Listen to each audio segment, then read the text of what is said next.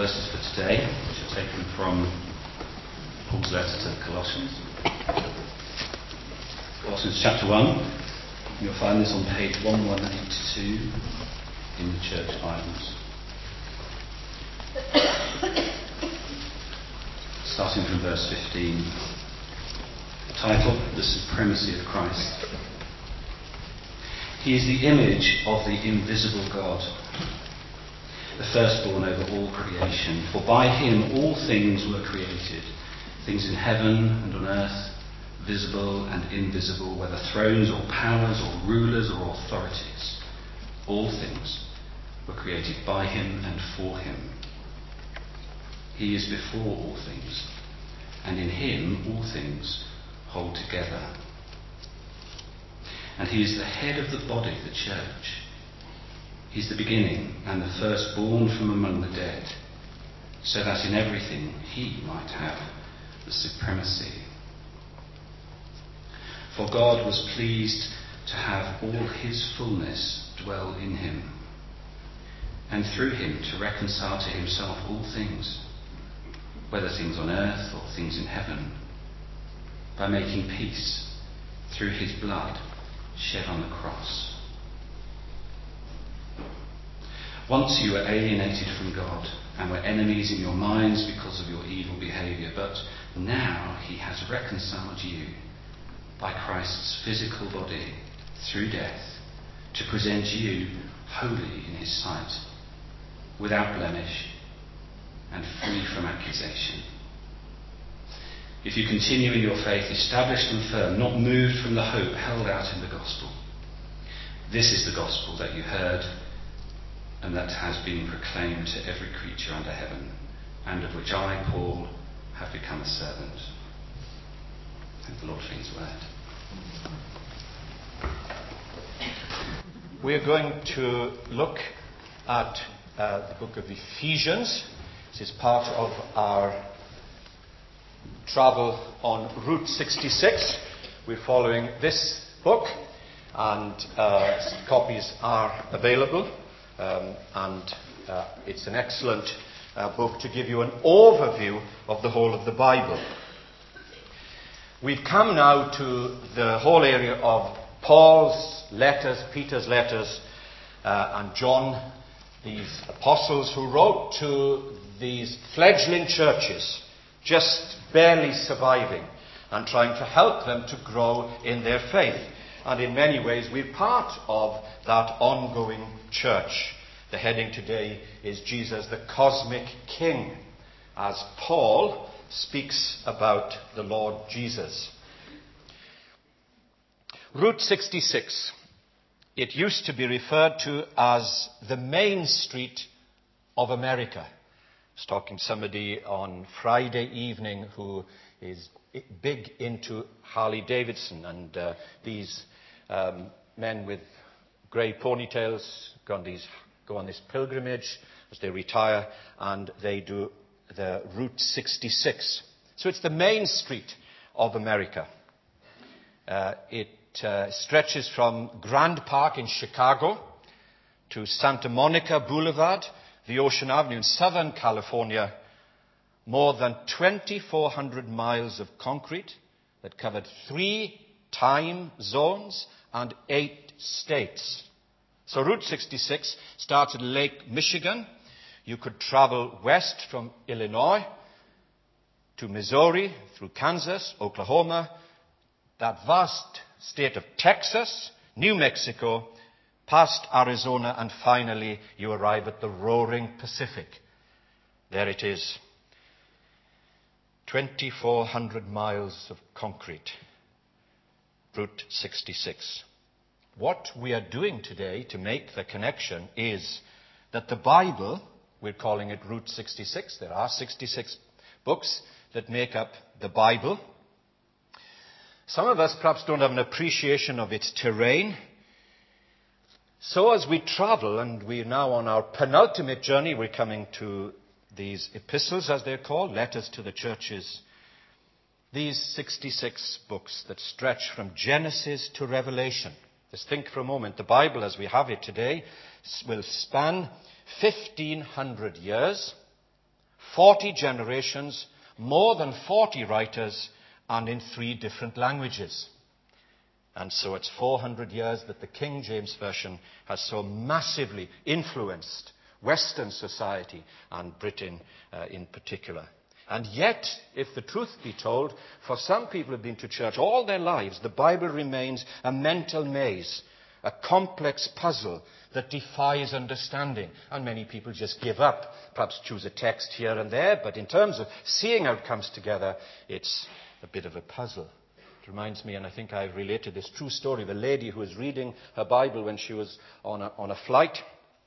Uh, it was her custom to read, read the Bible notes Uh, every day, and she'd be busy. So here she was on a flight, taking her mind off traveling, and she's there sitting, and there's a gentleman next to her and says, "Oh, I see you reading the Bible." She, she says, "Yes, I, I, make a point of reading it every day." And he says to her, "But surely you, you don't believe it, do you?" She said, "Yes, I do. It's the Bible." But you don't believe all of it. Well, she said, I don't understand all of it. So he went on to say, But what about that part where that man was swallowed by a whale? Well, she said, You mean Jonah? Yes, Jonah, that's him. Well, she said, I don't know. When I get to heaven, I'll ask him. And he went, persisted and said, Well, what if he isn't in heaven? And she said, Well, then you can ask him. Now, you know, sometimes it is a sterile debate, and I find it, as I get older, quite tiresome in the extreme, trying to convince people. And often they haven't a genuine, true, intellectual reason why they don't see in the book the Lord of the book, Jesus Christ. And the whole point of Route 66 is this that it points us to Him. There are landmarks throughout. They point to Jesus, the coming of the Messiah. And that is consistent throughout the whole of the book, through all that uh, time scale. And we're now on our penultimate stop. We're coming to these letters. We're coming to Ephesians, and all that we're doing is to see Paul's introduction. So we'll narrow it right down to that for the purpose of the time that we have. And we're looking in Ephesians uh, chapter 1 and verses 3 to 14. Ephesians chapter 1, verse 3 to 14 is page 1173 if you're using the church Bible. 1173. Ephesians chapter 1. It's a circular letter. It's a letter to the churches of Asia, and uh, that's modern day Turkey, and there are very few churches in Turkey today. And yet, throughout the whole world, the spread of the Christian gospel and the Christian church is staggering and amazing and humbling. Quite remarkable. And here's one of Paul's prison letters. If you think, what hope is there of the church surviving? Here's the main leader. He's in prison. He's going to be executed under the authorities of Rome. He's awaiting Caesar. Caesar doesn't know about him. He may have to sit there for two years, 12 years. Who knows? He's not very important. But while he's there, in the providence of God, he writes these letters. And he writes to these fledgling churches, and many of them are struggling. And yet today, think of the growth of the church. So, Route 66. Here we are in one of his letters. And although he's got a lot to complain about, this opening prayer, verses 3 to 14, is full of praise and worship and fervent prayer. Now, that in itself would be a good lesson to many of us, where complaining has become a sort of a, a habit. It's part of us. We may have reasons to complain from time to time, but when we become permanent complainers, something's wrong. Something's deeply wrong. And just to read this opening prayer would say, I can't go on like this. If for no other reason you did that, that would be worth listening to this sermon. Well, here we are. Let's break it down and see it under these three headings very quickly. It's what's called Trinitarian. So you have uh, that Paul says people who've come to faith are blessed by God the Father, they are saved by God the Son, and sealed by God the Holy Spirit. There it is, those three things. Here is a great opening prayer. You see uh, there as, as you have it in front of you. And here's the danger as I speak to you, and it is the perennial danger of preachers, I suppose, and it's this that it's not so much for our analysis. If we were to break it down and so on, yes, that would be very interesting. But essentially, if you get into this prayer, it's for our adoration. Yes, of course, we are rational beings, but we are also emotional beings. We have a heart as well as a mind. So, this is our adoration. And the most striking thing about this prayer, just look at these two things very quickly. The first is its spiritual dimension. You see in verse 3, 6, 12, 14. If you were to, if this morning you had the original language and you had a Greek New Testament in front of you, you would see that verses 13 to 14 is all in one sentence. That's not very good grammar, I know. Verses 13 to 14 in the original language is one long sentence. It's as if Paul can't, t- can't take a breath without thinking about good and gracious and wonderful is this God who loved us so much and gave us his Son. It's a profound spiritual dimension, changing our perspective and our thinking about God and ourselves. One long sentence. And the second thing you notice too here is its, its, its, its theological richness. It's talking about God. It's not me centered, it's God centered. And it's engaging with our minds and our hearts. And let's focus on two sentences first of all. Look at verse 4. And, and, this has been perhaps a source of trouble to some people rather than an encouragement. For he chose us in him before the creation of the world. That's a very staggering sentence, isn't it? Before the world was made. If you can take that on board, God in his love through Jesus chose you. Now, if that doesn't humble you, I don't know what will. That's what he's saying. God has chosen us in him, in Jesus before the creation of the world to be holy and blameless in his sight. In love, he predestined us. Now, I know these are strong theological terms, but he's writing to ordinary Christians, possibly many of whom would have been slaves. You don't need to be clever to be a Christian. He's chosen us.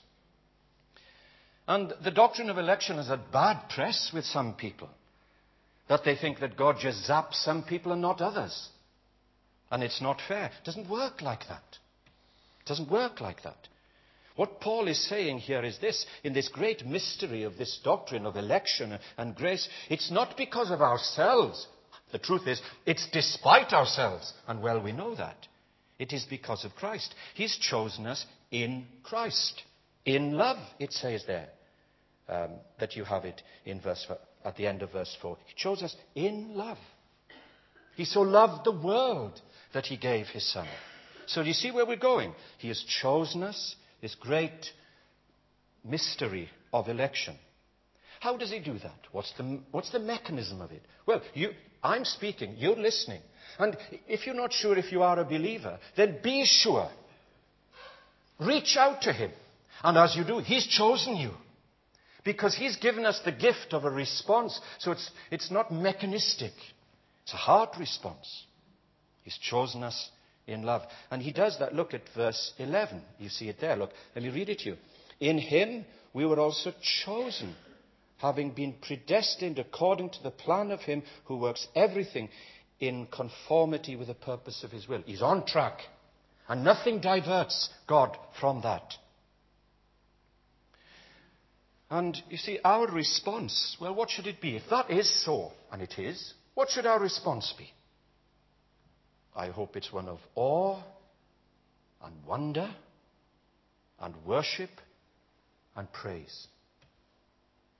This isn't for an analysis only, but for adoration supremely. And then, verse 5, it says, He's adopted us. There are some folk here who've adopted um, children into their family. And it's quite a lengthy process. So, what's he saying here in verse 5? Look, he predestined us to be adopted as his sons, that's a generic term, for, as children, through Jesus Christ in accordance with the pleasure of his will. It is because of his love that this adoption is taking place.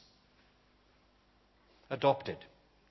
Now, in the New Testament, this idea of adoption is, refers to the official act of bestowing a family name. You take on the family name.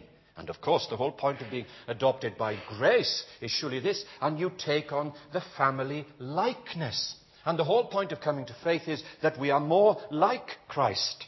We take on, you know, families have quirky things and characteristics, and, and you see that. Well, look, God's family are children of grace. And there's that wonderful process of transformation that's always taking place. We don't take the L plates off. We're still learning. We're still learning. And our response? Well, it's an immense privilege. We have status. We have a family name. I remember doing a series in Lord Williams School on the rites of passage and uh, taking a former member of the, well, still a current member of this church, but not well now confined to home, Dougie Blogg. Many of you will know him. And uh, he was a Barnardo's boy from the East End of London. He joined the army at 16 because he didn't have a birth certificate. Fought in Korea at the age of 50. He carried a Bible with him all the time, never opened it. In the army, staff sergeant, never opened it. It was a good luck charm. Just carried it. Bring him good luck. He'd seen colleagues dying and so on. And, and at 50, he thought, what is this book, Route 66? Where do you start? Well, he came to a living faith. And he was a character around the town. He, he drove the, the, dust cart, and uh, a lot of people knew him. So I interviewed him with the sixth form in the school and said to him, uh, he shared a brief account of how he came to faith. And then they asked questions. One of the first questions the young people asked was this uh, what, what was your father like? He said, I don't know. I never met him. Never met my real father. But actually, he said, I've got three fathers. The father I never met, the adopted father that I knew, and a heavenly father that I'm going to see one day. That was a very good answer, wasn't it? Adopted. Because of God's great love, we are adopted into his family. Of course, we don't deserve it, but it's all by grace. The second sentence here is this then. There it is. We're blessed by God the Father. We are saved by God the Son. So Paul writes to them, and he says this in verse 7. Look at it. In him we have redemption through his blood, the forgiveness of sins, in accordance with the riches of God's grace that he lavished upon us. You have that from verses 7 to 12. And if the first is God centered, it's all about God, this is Christ centered, it's all about Him. If you take time, and would, you, you would benefit from it, if you were to read these verses 7 to 12, Paul uses the term in Christ, or its equivalent. There are different nuances of translation. Meaning is the same. In Christ, or its equivalent, 11 times. Now, he's saying something, isn't he, here? And we need to sit up, listen up. 11 times to be in Christ. How safe is that?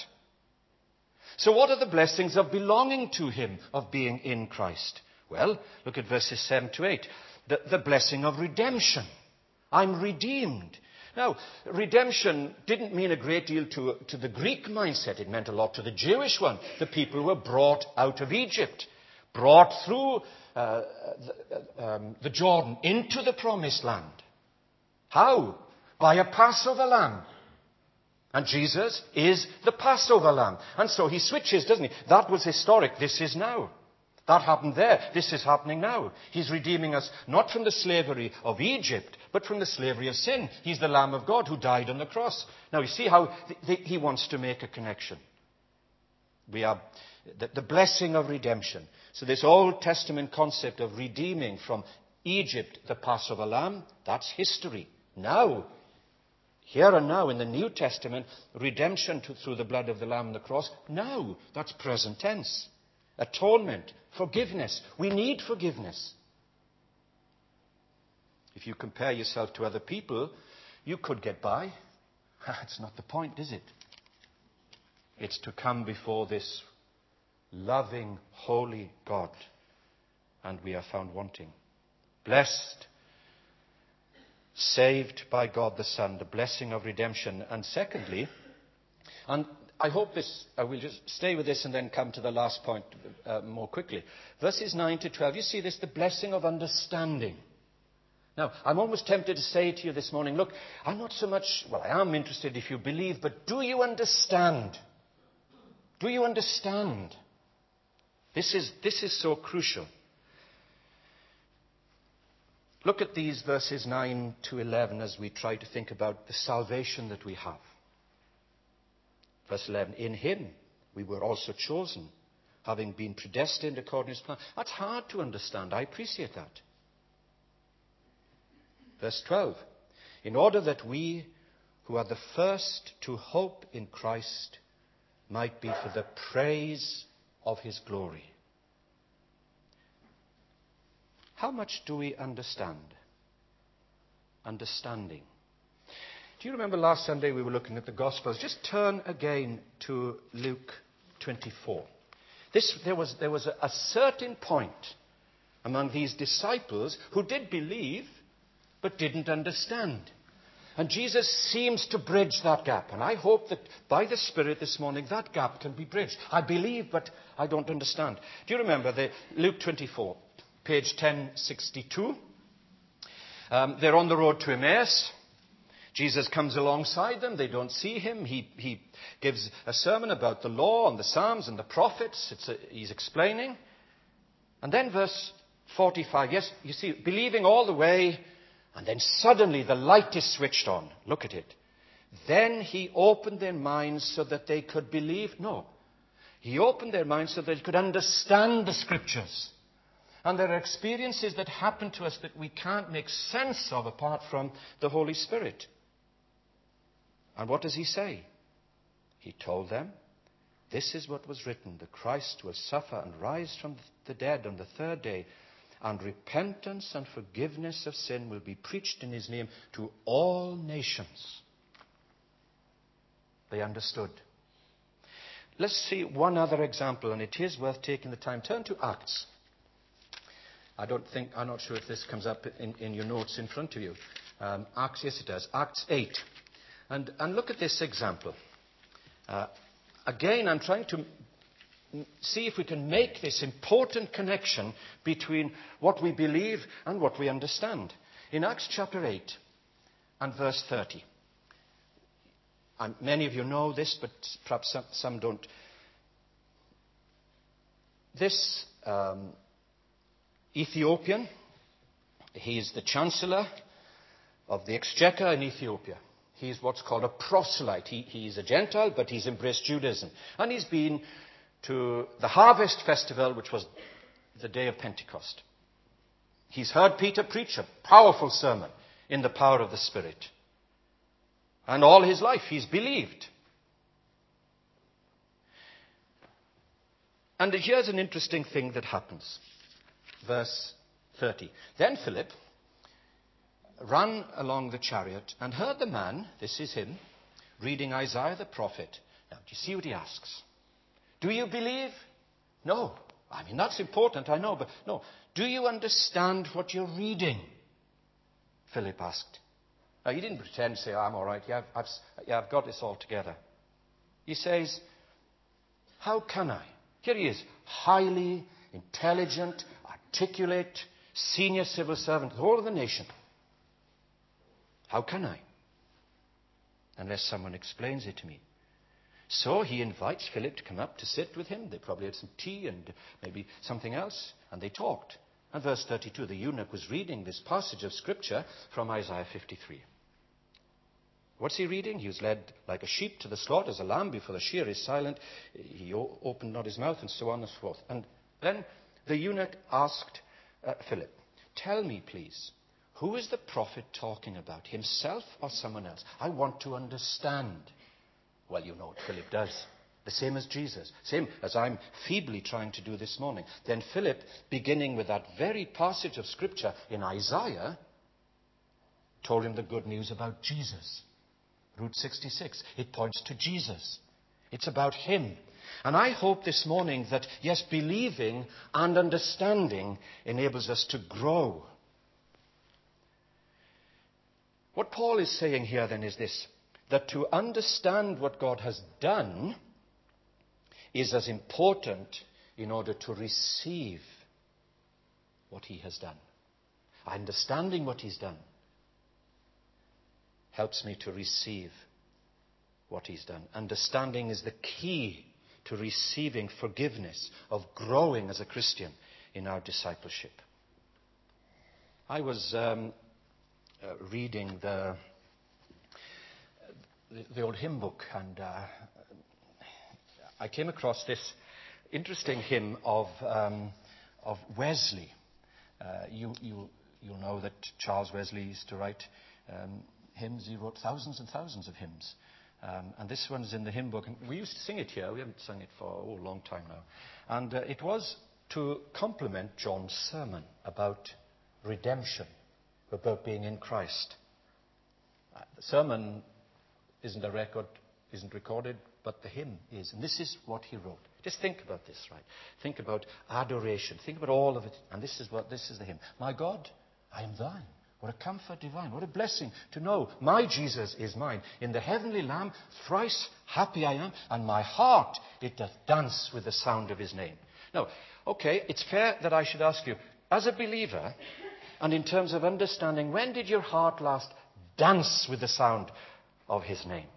Paul is writing this, this letter, this long sentence, like a torrent of, of praise and adoration. And he goes on to say this True pleasures abound in the rapturous sound. Whoever has found it has paradise found. My Jesus to know and feel his blood flow. It's life everlasting. It's heaven below. What's it like today? Now, I'm not sure Charles lived like that all the time, but sometimes at least. And then the last verse. Yet, so, it's good being a Christian. But wait. Yet, onward I haste to the heavenly feast.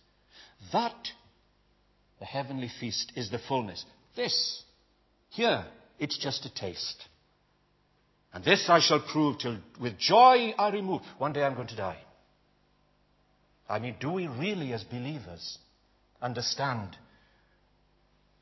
And little wonder, the press then said Methodists die well. That's something, isn't it? Till with joy I remove to this heaven of heaven in Jesus' great love.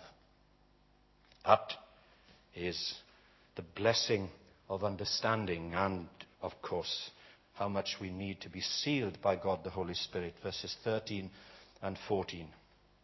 Paul brings this out here. You see it in verse 13? And you also were included in Christ when you heard the word of truth, the gospel of your salvation. You heard it like this, as, as it's being preached now, and something happens.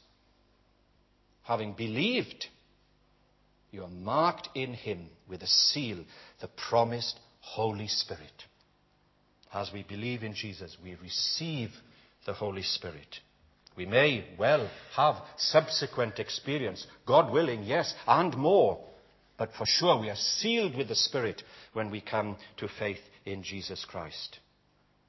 So to be in Christ is to be sealed. To be in Christ is to be secure.